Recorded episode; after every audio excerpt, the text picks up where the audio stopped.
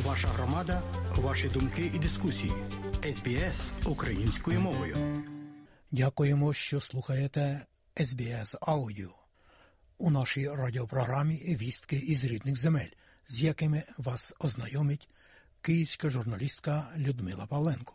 Десять років тому українці вийшли на вулиці, аби боротися за європейські цінності і власне європейське майбутнє. Нині Україна – кандидат до Європейського Союзу. Здійснила великий прогрес, незважаючи на війну. Євросоюз буде підтримувати Україну, і це має стати сигналом Росії, який покаже нашу єдність, наголосив президент Європейської ради Шарль Мішель, який відвідав Київ у день десятиріччя Революції Гідності. Російська Федерація перериває ланцюжки постачання е, нафти та також продуктові. І вони підривають основи всього того, у що ми віримо: в демократію, в гідність і свободу. Європейський Союз надає вісімдесят п'ять, надали вісімдесят п'ять мільярдів Україні допомоги, і ми хочемо надати ще п'ятдесят мільярдів на наступні чотири роки. І разом з цим ми впроваджуємо дванадцятий пакет санкцій проти Російської Федерації. Міністр оборони Сполучених Штатів Америки Ллойд Остін зустрівся у Києві із захисниками Авдіївки Донецької області, зокрема з бійцями окремої президентської бригади імені гетьмана Богдана Хмельницького та сто першої окремої бригади охорони Генерального штабу. В розмові з бійцями Остін зазначив, що люди в Сполучених в Штатах Америки і у всьому світі неймовірно вражені відвагою українських воїнів, їхнім відчуттям обов'язку та готовністю покласти все на захист України. Глава Пентагону зазначив, що він прибув, аби засвідчити, що Сполучені Штати Америки залишаються пліч-опліч з Україною. А під час зустрічі з президентом України Володимиром Зеленським Ллойд Остін оголосив про новий пакет військової допомоги на сто мільйонів доларів для задоволення критичних потреб України у сфері безпеки і оборони. Українці показують світові силу вільного народу, який протистоїть путінській агресії. Вони б'ються за свободу. Президент Байден сказав, коли тиранів не притягують до відповідальності за агресію, вони продовжують керувати. Ніхто з нас не хоче жити у світі, де Путін може безкарно захопити частину території свого мирного сусіда. І ми не дозволимо диктаторам похитнути глобальну безпеку світу. Канада спільно з Україною готова очолити коаліцію країн, які сприятимуть поверненню депортованих українських дітей. Про це розповів генеральний прокурор України Андрій Костін за підсумками міжнародної конференції, котра відбулася в Торонто. На конференції йшлося і про інші аспекти забезпечення комплексної відповідальності Росії. Зокрема, там обговорили конфіскацію суверенних активів Російської Федерації. Серед країн-партнерів уже є певний елемент політичної волі у розв'язанні цього питання, тож Україна посилює співпрацю в цій сфері з Канадою, Сполученими Штатами Америки та Європейським Союзом. Станом на двадцять перше листопада Україна підтвердила незаконне вивезення дев'ятнадцять тисяч п'ятсот сорок шість дітей. Росія накопичила суттєві запаси крилатих ракет, які швидше за все використає для повторної спроби знищити критичну інфраструктуру України взимку цього року. Про це повідомило Міністерство оборони Британії в соцмережі X. Тим часом українські енергетики активно готуються до ймовірних атак російських ракет по українській енергетичній інфраструктурі. двадцять п'ять авіабомб за кілька годин скинули російські армійці на Береславський район Херсонської області. Одна людина загинула, троє дістали поранення лише під час однієї цієї атаки. Як повідомив керівник прес-офісу Херсонської обласної військової адміністрації Олександр Толоконников, незважаючи на складну безпекову ситуацію, регіон активно готується до холодів. Через тиждень вже в всіх домівках буде тепло, якщо не буде знову таких нестатних ситуацій та дозволить безпекова ситуація, тому що ми тут під постійними обстрілами. Троє людей загинули внаслідок удару російської армії по лікарні у місті Селидове на Донеччині. Це відбулося двадцятого листопада, розповів речник Державної служби з надзвичайних ситуацій області Станіслав Балден. Розбір завалів ускладнюється через загрозу ракетних обстрілів. Пошкоджено три корпуси лікарні, поліклініка, інфекційне та приймальне відділення. Також ракети влучили по шахті державного підприємства. Підприємства «Селидіввугілля».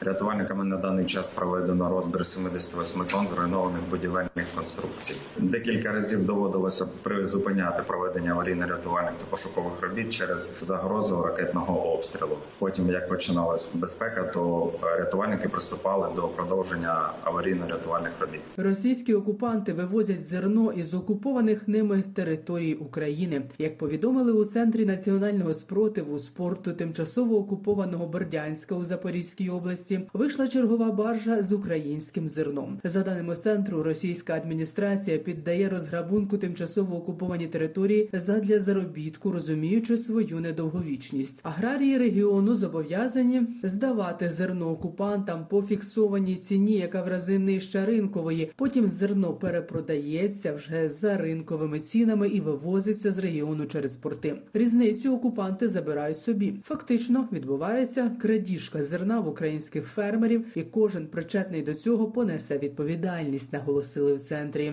Приблизно три тисячі вантажних автомобілів залишаються заблокованими на польсько-українському кордоні у пунктах пропуску Ягодин-Дорогуськ, Краківець-Корчова і Рава-Руська-Гребенне. Польські перевізники порушують умови страйку, не пропускають автівки з гуманітарною допомогою, паливом та іншими вантажами першої необхідності. Такі факти фіксуються і будуть передані польській владі. Про це сказав віце-президент Асоціації міжнародних автоперевізників Володимир Бален. Юристи чекають від польської влади документи, які би підтвердили, що їхні перевізники мають дозволи на блокування пунктів пропуску. Більше того, зараз наші адвокати будуть готувати листи на гміни про те, що в черзі стоять водії. Вони, на жаль, хворіють, це живі люди. І це блокування сьогодні є реальна загроза життю і здоров'ю наших водіїв. Сьогодні і уряд України, і Європейська комісія керівництва звертається до Польщі офіційно, неофіційно з тим, щоб саме уряд Польщі скасував ці дозволи, їх незаконні. На жаль, уряд в стадії реформування. І, скоріш за все, поки не буде назначений вже новий повноцінний уряд, це питання не буде вирішено. Але ми залишаємо за собою право, як тільки ми отримаємо всі правові підстави, заяви і рішення про блокування, звернутися до суду з тим, щоб розблокувати в судовому порядку, скасувати це рішення. Блокада вантажівок на польсько-українському кордоні триває від шостого листопада. Причина страйків – надмірна конкуренція після лібералізації міжнародних перевезень між Україною та країнами Європейського Союзу. Україна має намір провести перемовини з Польщею та Європейською комісією щодо врегулювання питання блокування польськими перевізниками вантажівок. В середньому один день блокади пунктів пропуску на польському кордоні вартує одній компанії втрат у розмірі близько мільйона гривень. Підрахунки провела Європейська бізнес-асоціація. Сукупна орієнтовна сума збитків, завданих опитаним компаніям з початку блокади, становить щонайменше триста п'ять мільйонів гривень. Фінансових втрат зазнають як експортери, так і імпортери. Водночас у Європейському Союзі існує сильна підтримка України та важливо побудувати єдину позицію на рівні Ради ЄС, що складається з двадцяти семи глав держав і урядів країн-членів. Про це в ексклюзивному інтерв'ю Суспільному мовленню розповів президент Європейської Ради Шарль Мішель, який, як вже зазначалося, перебував у Києві. Він додав, що це зробити буде нелегко, адже є колеги, яким важко прийняти рішення. Шарль Мішель наголосив, що Європейський Союз у грудні має ухвалити рішення щодо до України та Молдови, яким доведеться виконати чимало завдань, в тому числі в питанні верховенства права. Однак перший крок має бути зроблений саме зараз, додав він. Деякі країни намагаються виторгувати свої очікування в обмін на згоду щодо рішення про вступ України в Євросоюз. Таку думку висловила віце-прем'єрка з питань європейської та євроатлантичної інтеграції України Ольга Стефанишина. Ми зробили все можливе, щоб це рішення було ухвалено п'ятнадцятого грудня. Далі робота має бути виконана вже урядом України і Європейською комісією. Не буду озвучувати ніякі додаткові терміни, але можу сказати, що вже з минулого тижня в Україні перебувала переговорна група Європейської комісії, і ми вже почали необхідну підготовку для проведення першого раунду перемовин та затвердження переговорних рамок з кожної сторони. Історія європейської інтеграції України почалася ще тисяча дев'ятсот дев'яносто третього року. Тоді Верховна Рада України підписала угоду про співробітництво між Україною та Європейським Союзом. А дві тисячі восьмого року міністри закордонних справ ЄС у Брюсселі попередньо узгодили і угоду про асоціацію за три роки і підписали, втім дві тисячі тринадцятого, як відомо, все змінилося. Рішення щодо звільнення командувача Об'єднаних сил Збройних сил України Сергія Наєва та командувача Об'єднаних сил Таврія Олександра Тарнавського поки не прийняте. Про це поінформував міністр оборони України Рустем Умеров. тринадцятого листопада видання «Українська правда» з посиланням на власні джерела інформувало, що у Міністерстві оборони начебто розглядають можливість звільнення трьох командувачів Збройних сил України. Командувача медичних сил Тетяни Остащенко, командувача оперативно-стратегічного угруповання військ Таврія Олександра Тарнавського, командувача Об'єднаних сил Збройних сил України Сергія Наєва. Щодо двох останніх ніяких рішень чи публічних коментарів немає. Водночас дев'ятнадцятого листопада стало відомо про звільнення командувачки медичних сил Збройних сил України Тетяни Остащенко і призначення замість неї Анатолія Казмірчука. Верховна Рада України підтримала проєкт закону про надання англійській мові статусу мови міжнародного спілкування в Україні. Згідно з законопроєктом, англійською мають володіти особи, які претендують на державні посади, зокрема військовослужбовці, офіцерського складу, поліцейські середнього та вищого складу, прокурори. Кандидати на визначені посади мають складати тест на рівень володіння англійською. Тепер депутати мають проголосувати за законопроєкт у другому читанні. двадцять п'ятого листопада Україна вшановує дев'яності роковини пам'яті жертв Голодомору, геноциду тисяча дев'ятсот тридцять другого - тридцять третього років. З цієї нагоди у музеї Голодомору відкривається виставка з назвою «Намір». Експозиція має намір продемонструвати паралелі між подіями тих років і сучасними діями російських окупантів, що мають ознаки геноциду, розповідає виконувачка обов'язків генерального директора Національного музею Голодомору, геноциду Леся Гасиджак.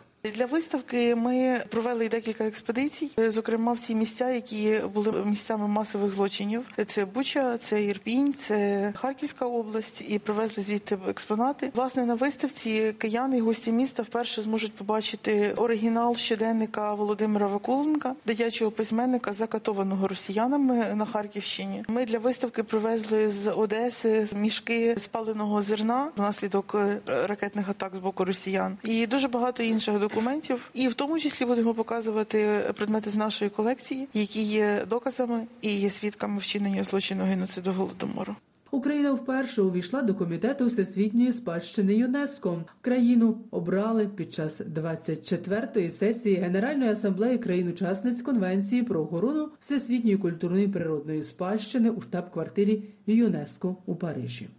А українська письменниця Оксана Забужко у цьогорічному списку бі бі сі сто жінок з усього світу, які надихають і мають вплив. Забужко є авторкою понад двадцяти літературних творів, серед яких художня проза, поезія та публіцистика. Міжнародну популярність Забужко принесли романи «Польові дослідження українського сексу» та «Музей покинутих секретів». Крім того, до списку бі бі сі увійшли ще дві українські жінки. Радниця з питань кліматичної політики Ірина Ставчук і захисниця прав дітей Олена Розвадовська. Людмила Павленко із Києва для ес бі ес Аудіо.